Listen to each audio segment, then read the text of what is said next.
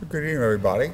Welcome to the second night of our mission. It's good to see so many people seem to have returned in this cold weather. So, hopefully, we'll have uh, some good reflections tonight as we continue our meditation on the mysteries of the life of St. Joseph. So, why don't we go ahead and begin with a prayer? In the name of the Father, and of the Son, and of the Holy Spirit. Our Father, who art in heaven, hallowed be thy name. Thy kingdom come, thy will be done, on earth as it is in heaven. Give us this day our daily bread, and forgive us our trespasses, as we forgive those who trespass against us. And lead us not into temptation, but deliver us from evil. Amen. In the name of the Father, and of the Son, and of the Holy Spirit. Amen. And so, yesterday, for the first night of our mission, we looked at the, the mystery of Joseph's participation in the Nativity, the role that he played, specifically looking at how things didn't go as planned, or maybe as we would have hoped or would have expected for the birth of the Messiah. There were plenty of challenges, and Joseph didn't allow himself to get disappointed, but continued to move forward and press on. He let go of any expectations he might have had in order to accept reality. And in doing so, be able to provide for Mary and for Jesus and to find inner peace and to find joy. Now we want to pass to uh, another mystery. And again, these are not necessarily all going to be organized. We're skipping some, but as I said, this is sort of an addendum to a mission or retreat that I gave last year uh, and several people asked. I will make the, the URL available uh, to Father Brent so that you can go and listen to them uh, and sort of get a full picture of these reflections on St. Joseph, trying to, to remain pious and to remain devoted, but also to sort of look at him from a very human perspective. And so today we're going to go to Luke chapter 2 part of Luke chapter 2 that talks about or gives us the story of the presentation in the temple, which is one of the joyful mysteries. And so we want to sort of understand some of the details of the presentation of the temple. This happened 40 days after Jesus' birth, and it was part of the Jewish law that 40 days after the first male's birth, he was to be presented to the Lord of the temple. And this goes back to Exodus chapter 13, but also the woman was supposed to go, because of Leviticus chapter 12, in order to be ritually purified, although we know that Mary would not have needed that, just as Christ wouldn't needed to have been baptized, but still obeyed the law anyway. And so they had to travel to Jerusalem to the temple to present Jesus and to make a sacrifice. So Luke chapter 2 talks about how they came with the sacrifice of a turtle doves or a pigeon. This is the sacrifice of a family who was poor, not something more intricate or more uh, expensive. When we get there, we don't really hear much about the purification ritual, or we don't hear anything about the actual presentation, but instead we see how Mary and Joseph encounter two different characters. The first is Simeon. Simeon, who is an older man there, who upon seeing Christ enter the temple, the Messiah enter the temple, he realizes what is going on and therefore praises God and rejoices to see the fulfillment of God's promises. And this is the sort of canticle that the church reads at night prayer before um, we call a finish to the day. But also, interestingly, he speaks sort of a prophecy, but he speaks it specifically to Mary. And this is Luke chapter 2, verses 34 to 35. Behold, this child, Jesus, is set for the fall and rising of many in Israel, and for a sign that is spoken against, and a sword will pierce through your own soul also the thoughts of many hearts may be revealed. A mysterious phrase, we're not going to exactly get into what it means because we're focusing more on Joseph than on Mary. But after Simon gives this prophecy. Then we see they encounter this old woman, Anna, who gives thanks to God and praises him for being able to see and encounter the Messiah enter the temple. But the question that I, I sort of want to pose today is where does Joseph fit in all this? He's there, he hears everything, he's obviously present, he's an integral part of this. And what is Joseph's role? Well, primarily, Joseph's role, along with Mary, is to bring his son, to bring Jesus, the firstborn, in the temple, to present him and to offer him back to God, back to Yahweh. There's a very important lesson in this, and it's something that I spoke about to the parishioners at Wisdom for the solemnity of, or the feast of the Holy Family that this presentation of the temple, of Joseph presenting Jesus to the Lord of the temple, shows us the lesson that children, all children, are gifts to us from God. The children, even though they may be begotten by us, ultimately are gifts to us from God. They're not objects like a home or a car or a phone that we can possess. They are gifts given to us. And just as we're stewards of creation, that we don't own creation, we are stewards of the lives, the children that are given to us. And so, at some point, we're going to have to let our children go. Whether it be growing up, letting them go to grow up, to get married, to follow their vocation, or ultimately to be able to give them back to God. And we're going to have to give them back with interest to be able to show how we love them, how we raise them in freedom, and how we form them. And sort of a great example of this in the Old Testament is Abraham's willingness to offer his son as a sacrifice to God. Not that any of us are going to sacrifice our children in that way, the willingness to be able to offer what has been given to us, even the thing that is most precious, our children and their lives, back to the Father who is the source of all good gifts. And so, in order for a parent to be able to do this, in order for Joseph to be able to do this, he's got to be able to love his child, but as we'll see, to love him in a way that he doesn't hold on, that he doesn't grasp, that he doesn't cling on to the child. Joseph does this and is able to do it in a very real way because he realizes that he's not the biological father of Jesus. He realizes that he is the foster father. So, what do we call this love that Joseph expresses to Jesus and that we all should express to our own children and to a great degree? We should express to anyone that we meet.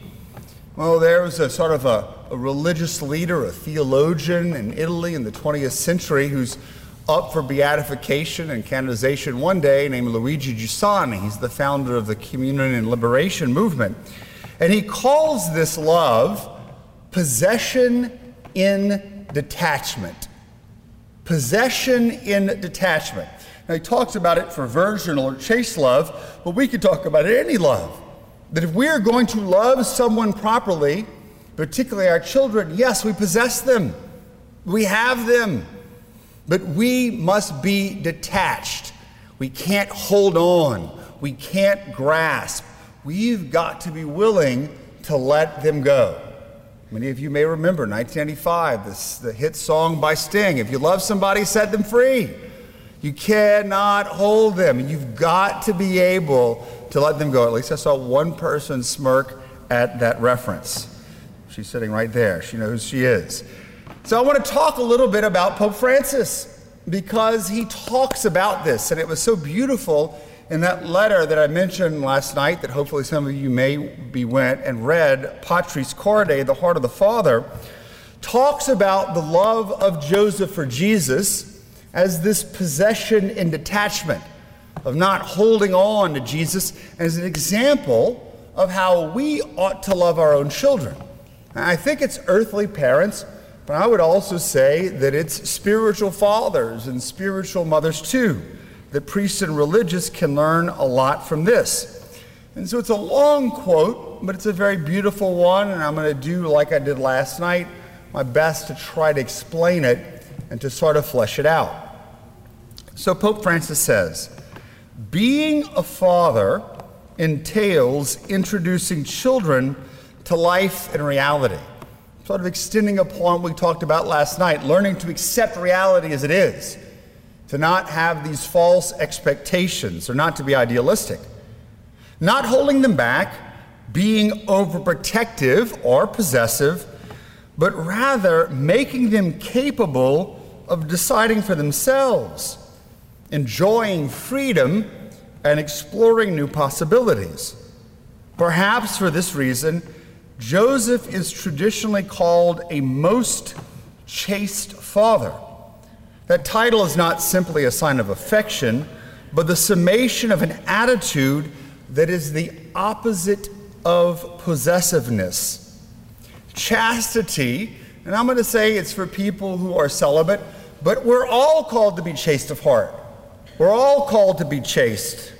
Chastity is freedom from possessiveness in every sphere of one's life.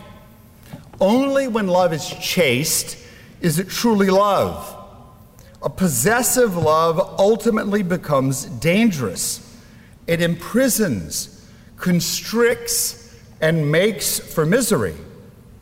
God Himself loved humanity with a chaste love. He left us free even to go astray and set ourselves against Him. The logic of love is always a logic of freedom. And Joseph knew how to love with extraordinary freedom. Let me say that again. Joseph knew how to love with extraordinary freedom. He never made himself the center of things. He did not think of himself, but focused instead on the lives of Mary and Jesus. It's a beautiful quote. And again, much more beautifully and succinct than I can put it, he describes the love that Joseph had for Mary and Jesus and the chaste love that we ought to have for our children and the other people that the Lord has given us to love. And so the presentation in the temple and what it sort of signifies or what it means on a deeper spiritual level is one of the mysteries in the life of Jesus and Mary, sort of exemplifies the attitude that Joseph has throughout his entire life. This possession in detachment, having, loving, being the steward of, but never grasping or clinging, never holding so close Jesus or Mary that he never gave them freedom, never restricting their ability to breathe or to live, that he loves them chastely with extraordinary freedom. And what makes us be able to love in freedom is that when we are loving chastely, we're not pulled down by our passions, by the lusts and desires of the heart, by attachments of the flesh. But primarily, we love others as the Lord loves them. We realize that they ultimately belong to God and not to us and that our duty in loving other people, particularly our children and those who have been given to us, is to reflect the love of God the Father to them. That an earthly father's love is a profound reflection of the love of God the Father, in the same way that a priest or a bishop's love is a reflection of God the Father's love. And so, what that does, in loving with extraordinary freedom, opens up a space for the beloved to live, to breathe, to grow, to develop in freedom. And Joseph did this throughout his entire life. And by presenting his son Jesus at the temple and saying, Hey, Jesus belongs to you. I am only his father, foster father. It set that attitude for the next 30 years an attitude of always loving Jesus in freedom, loving Mary in freedom, and giving them the space to grow and to develop. He doesn't smother, he doesn't cling on to Jesus for his identity. He finds his identity in Christ, but he doesn't hold on in a way that's unhealthy. He loves in the way that we ought to with extraordinary freedom, giving us an example as physical parents, potentially as grandparents, but also as spiritual parents of how to love, and teaching us a very important lesson. See, we got some parents in here. See, we've got some grandparents in here. Grandparents, you probably have already learned this lesson. Parents, maybe you need to learn this lesson that your children do not belong to you. They are not your possession. We're called to love our children, to form our children in the faith and in the human virtues. But we've got to do so in freedom so that one day they'll leave and they'll be able to make their own choices, their own mistakes. Of course, that's the thing. Jo- Joseph knew Jesus wasn't going to make a mistake, that he was God. It's a little different with our own children, but we've got to do our best to form them and to one day say, it's time to leave the nest. It's time to make your own family, to choose your own way in life. But the problem is, today we have a lot of helicopter parents.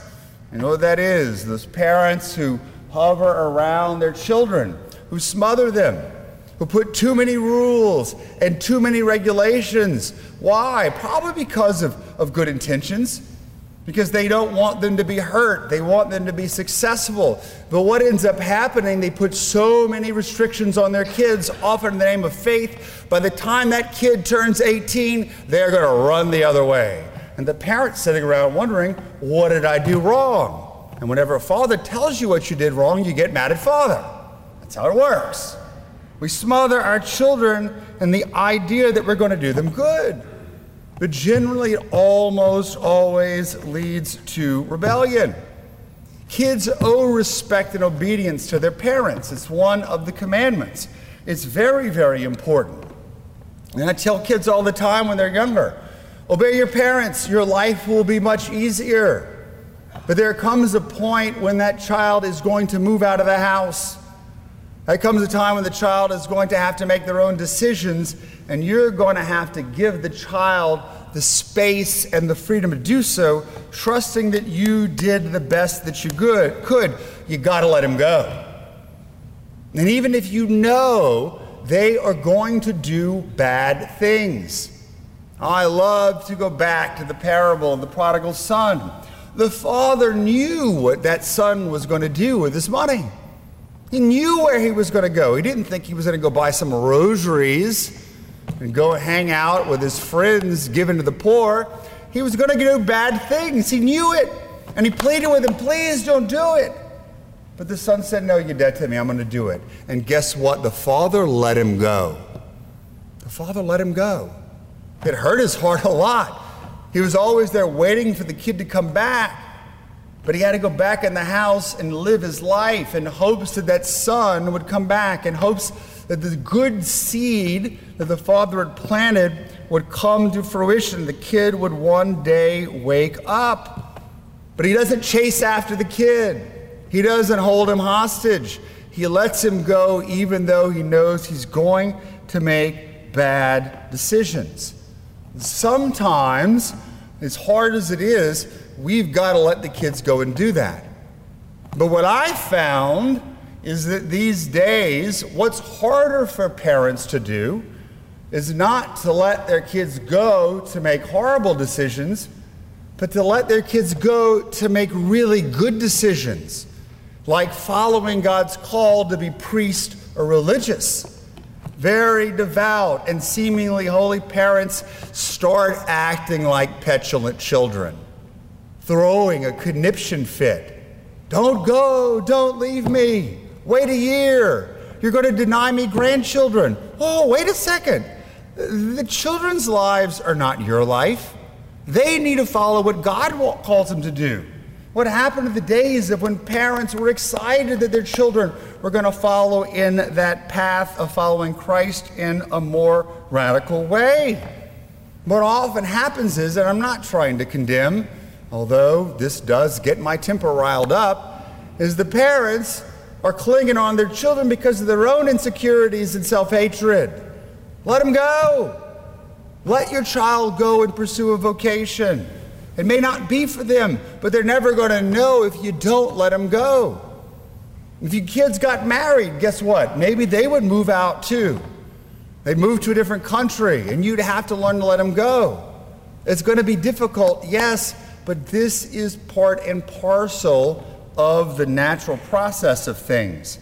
It's hard for us here in central uh, southern Louisiana because family is so important.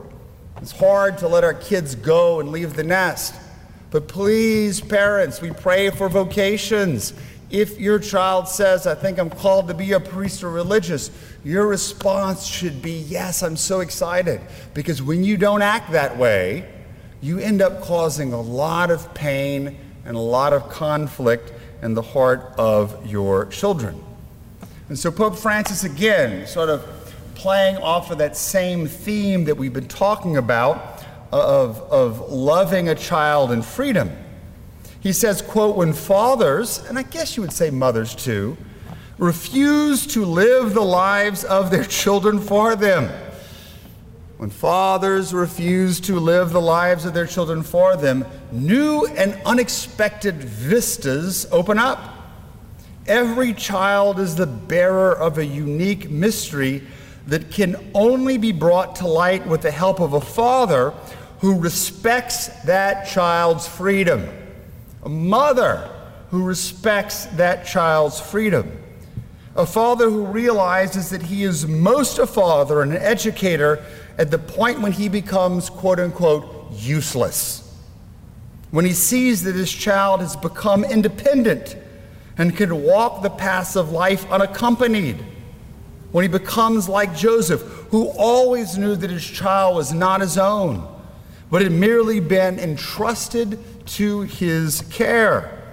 In the end, this is what Jesus would have us understand when he says, Call no man your father on earth, for you have one Father who is in heaven.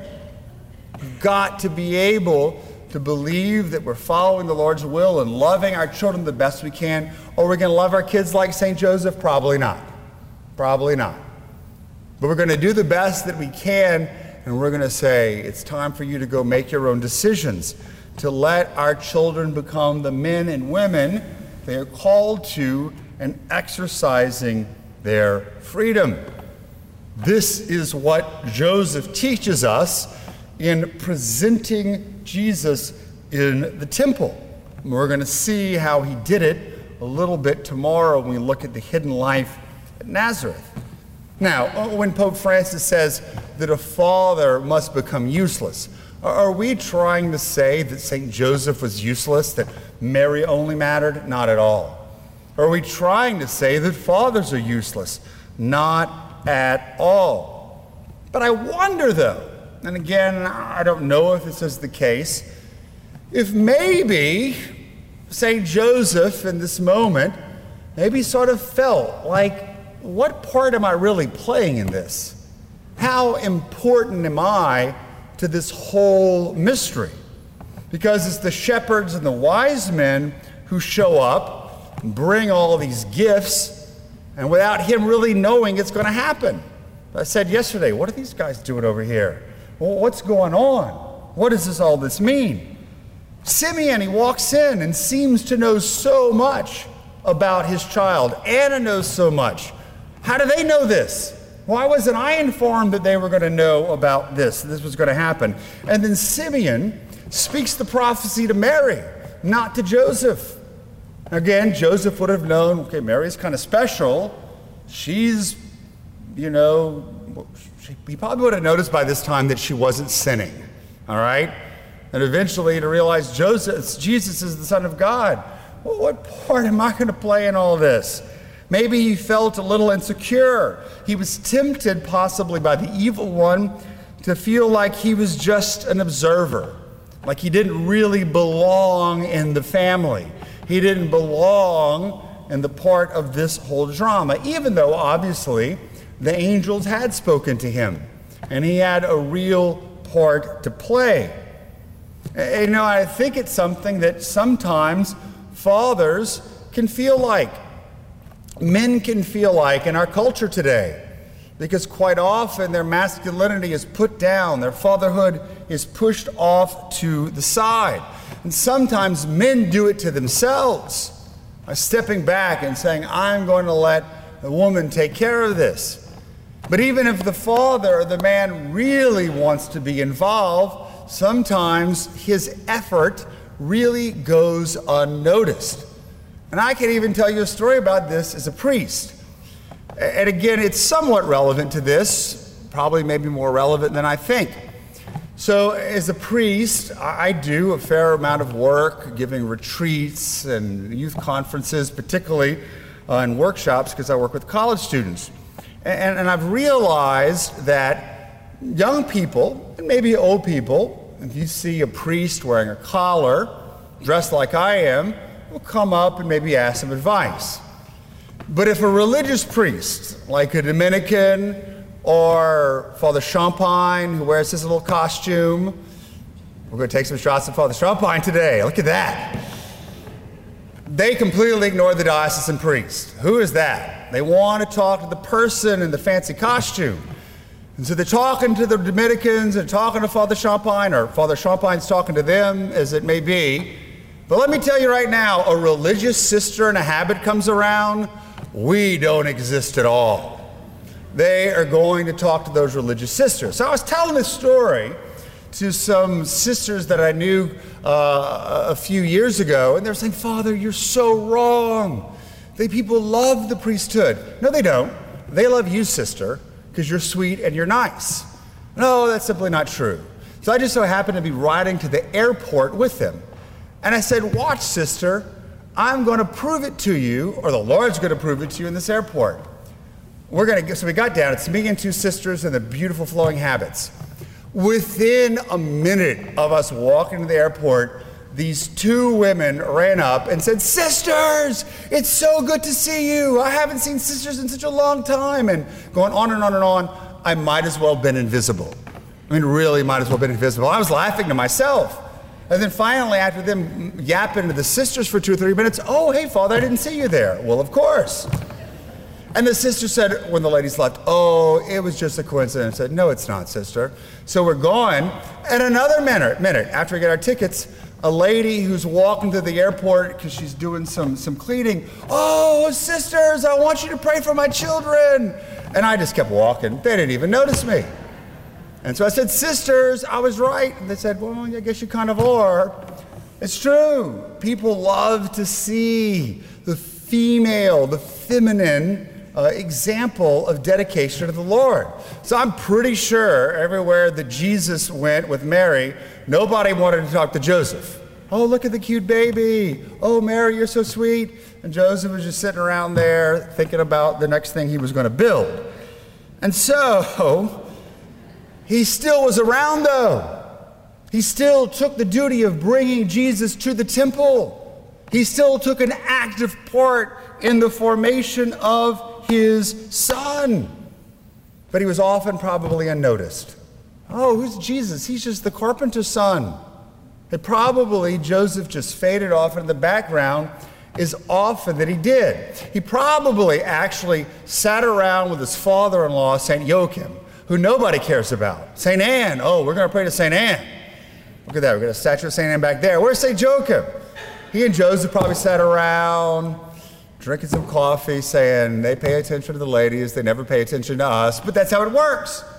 But it's something that I think that we need to reflect on in our own culture and society to pay more attention to the role of the father how important fathers are, and how the work they often go, do goes unnoticed. And, and so, as I was sort of preparing for this, I stumbled upon an old poem that some of you may remember, that you may be read when you were in high school or college. It's by a poet named Robert Hayden, and it's from the 60s, and it's called Those Winter Sundays. And it's one of my favorite poems. I'll read it. I don't know how good I am at reading poems, but I think it gets the message through that I'm trying to convey that I'm going to develop a little bit. Sundays, too, my father got up early, put his clothes on in the blue black cold. Then, with cracked hands that ached from labor and the weekday weather, made banked fires blaze. No one ever thanked him. I'd wake and hear the cold splintering, breaking. When the rooms were warm, he'd call, and slowly I would rise and dress, fearing the chronic angers of that house. Speaking indifferently to him, who had driven out the cold and polished my good shoes as well, what did I know? What did I know of love's austere and lonely offices? How beautiful that is a child growing older and realizing here he is, a dad out taking care of the food, the farm. And while he's in bed and he can hear the cold make that house creak, he's there putting the fire, warming up the house, fixing his shoes, getting his clothes ready, and no one ever thanked him. No one ever thanked him. But the dad never asked to be thanked. Joseph never asked to be thanked. Granted, Mary and Jesus thanked Joseph a lot. That's why we'll see tomorrow Joseph was a very, very happy man. People were like, Joseph, why are you in such a good mood? We're going to find out why Joseph is such a good mood uh, tomorrow. But the father is in the background. But like a good father, he's not there to draw attention to himself. He's silent Saint Joseph, willing to be useless, willing to fade off in the background without drawing attention to himself, pointing attention to his son Jesus. But the truth is, as I said, even though we may not recognize them, we may not thank our dads as much as we ought to, fathers are very, very important. And I think one of the reasons that our bishop dedicated this year to St. Joseph, and one of the reasons the Holy Father did too, besides him being uh, the patron of the church, besides him teaching us to accept reality, is because we, particularly in the West, have lost our understanding and the importance of fathers. Fathers have their own unique gifts to bring. They raise their children and they offer it in a very unique way, whether it be a physical father or whether it be a spiritual father. We need the man, we need the father in the world in a unique way to introduce them to life and to reality. Now, does this mean that if you don't have a father, that you're going to end up being a weirdo? Not at all. There are plenty of father figures that we can adapt. Even St. Joseph can be a foster father to all of us. Uh, but the thing is that we don't recognize often the role the father plays. I was listening to a TED talk of this female attorney who does work with divorces and often really primarily works with fathers who are trying to get custody of their children. And as you may know, in divorce cases, the father loses every single time. The father really has very, very any serious recourse to getting the children. And so what happens is, is quite often the mother, rightly or wrongly, accuses the father of not being present, of being a deadbeat dad. And believe me, there's some deadbeat dads out there. The dad's not present. He doesn't pick up the kids. He's not there to take care of them. But when they talk to the father, or they even talk to the children, that's a different story. Oh, yeah, dad's there when he lifts me up in the air. When dad's there when I fall off my bike. Dad's there when I hurt myself. The father is there in a certain sense to catch the child, but to introduce the child into reality in a way that a mother normally doesn't. To teach the kid to take risks, to get on that bike and maybe you're going to fall to do something, not necessarily dangerous, but the mother wouldn't want to do. I remember one time I was in the background, I just done a baptism, and all the women were inside, and the dads were outside sitting around drinking beer, whatever the dads were doing. The kids were kicking the, the, the soccer ball around. And I remember watching this. This soccer ball, as one boy kicked in that soccer ball, sped through and nailed this little girl, maybe five or six, straight in the face. I mean, you heard the pop the little girl was that stance before she was going to cry or not to cry, and she walks up to the dad and she's like this, and the dad said, It's going to be okay. You're going to be fine. There's no blood, there's no broken nose. Just don't go in the house and tell your mom. because we know what happened. It would be the end of the party. Because dad's like, okay, you're going to be okay. Gave her a kiss in the nose, and the girl went back and played. And granted, if there was some sort of a compound fracture, the dad would have done something. But I just can imagine all the men were sitting around afterwards. I was there. If the mom would have seen that, oh my goodness. And so the dad has his own unique gift. He's not being negligent, he's teaching the child to face and accept reality. And we do have a crisis of fatherhood with fathers who are not doing that, who are caught up in their own lives and their own passions, and their own addictions, whatever they may be. But we need those dads. And so I thank the dads that are here and the dads and the grandfathers and the priests and the uncles and the godfathers who step in the place of fathers who are absent. Let's see it. I work with college students and I've seen it get worse over the course of 10 years. Young men who have not had fathers and are addicted to all sorts of things, who don't want to take risks, and who fear commitment in a very, very significant way. But not just for the boys, for the girls too. Not having a dad there to say, You're beautiful, I love you. And so a lot of the times the young women grew up insecure, filled with shame, because they had a mom who might have been overbearing and a dad who simply wasn't present or didn't recognize or notice her.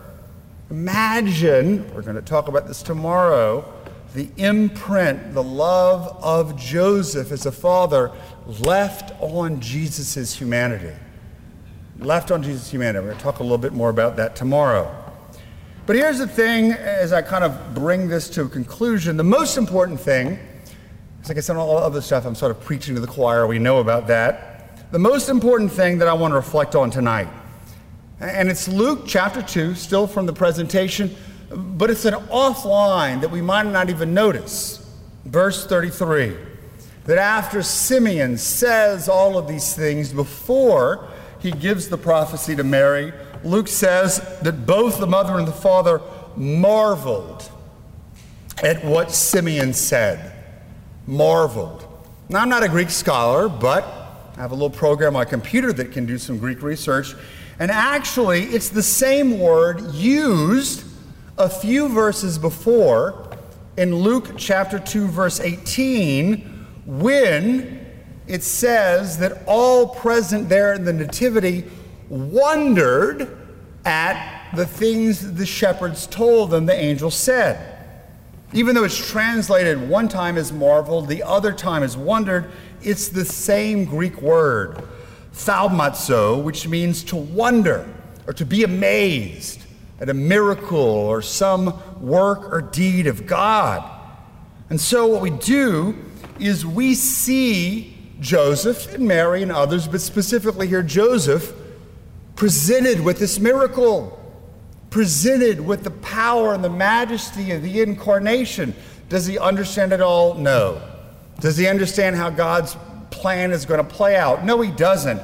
But he still is amazed he still wonders at what's happening. And so, we too are called to be like Joseph, to be individuals who, when we see the Lord work in our lives, when we see His majesty in creation, to be people of wonder and amazement. And so, St. Joseph is a man of wonder, a man of amazement, like Joseph in the Old Testament, his namesake.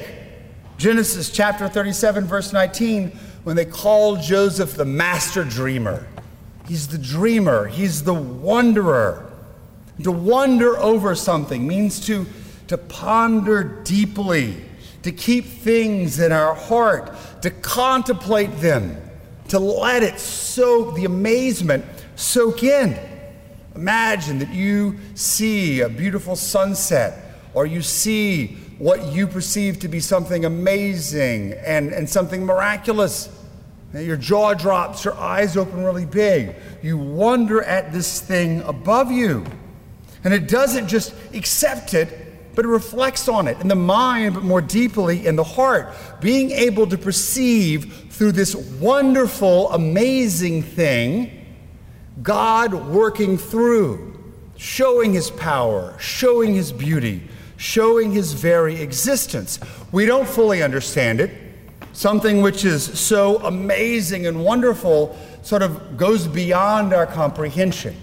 We can't fully grasp it, but we're willing to embrace that which we don't understand, to embrace the mystery that is presented to us.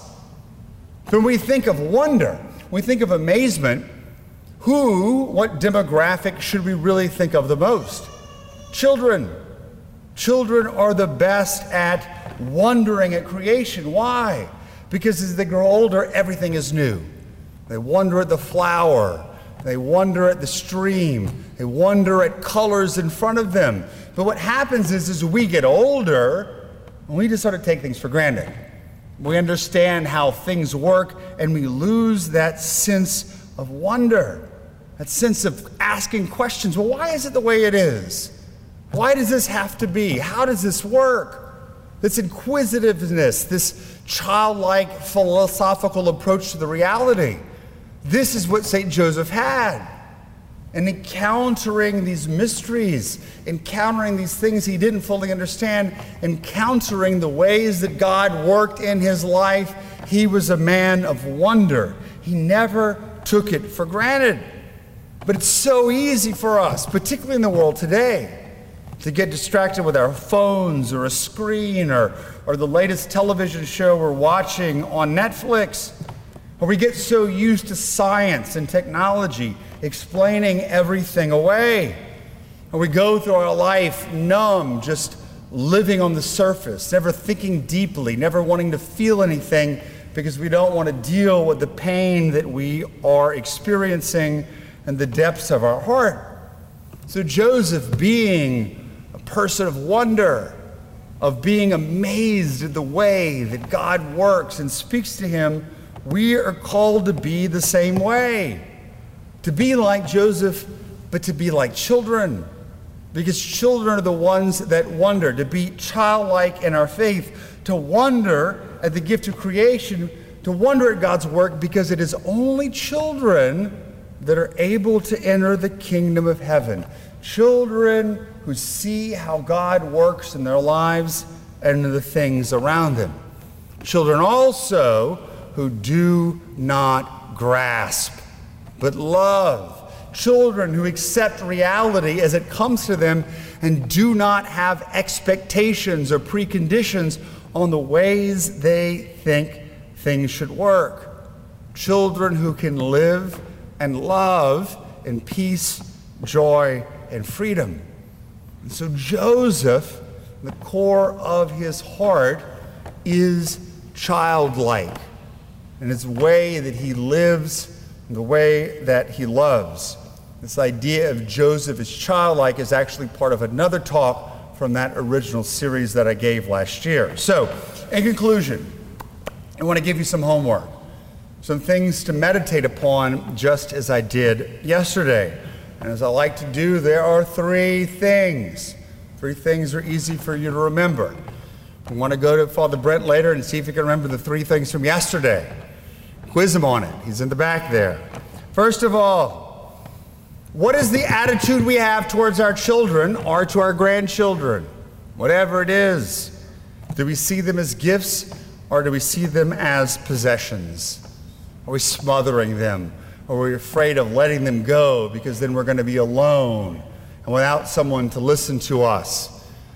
Do we govern them? Do we form them out of fear instead of love? That's the first question. Are we possession and detachment or possession and fear and clinging? Fathers and mothers, are you living out your vocation? Fathers, living out your role in forming children in their freedom. Mothers, and doing the same thing, whether a father is present or not, and fathers, whether a mother is present or not. We have some wonderful, powerful single parents who are raising their kids. It just takes one sane parent to raise a kid. That's, well, that's what I had a psychologist friend of mine say. What are we doing? Are we teaching that child to grow in freedom, to be able to embrace reality? And finally, we like St. Joseph? Do we have that childlike attitude of being able to see God work in creation, see Him work around us, and to be able to wonder, to be able to still be amazed at how much He loves us and how much He provides for us. I know that's a lot, but hey, finished in 45 minutes, did a good job. Tomorrow, God willing, we will be back. Hopefully, you'll come back. Um, and we're going to look at probably the biggest mystery of Joseph's life is the 30 years of hidden life at Nazareth, where all we really know that Jesus was obedient to Joseph and to Mary. And so we're going to spend some time exploring that, trying to understand what Joseph's role might have been in that and how it can help us grow in our own spiritual life during this year of St. Joseph. So, as we did last night, let's close with a glory be. Glory be to the Father, and to the Son, and to the Holy Spirit, as it was in the beginning, is now, and will be forever. Amen. Amen. Amen.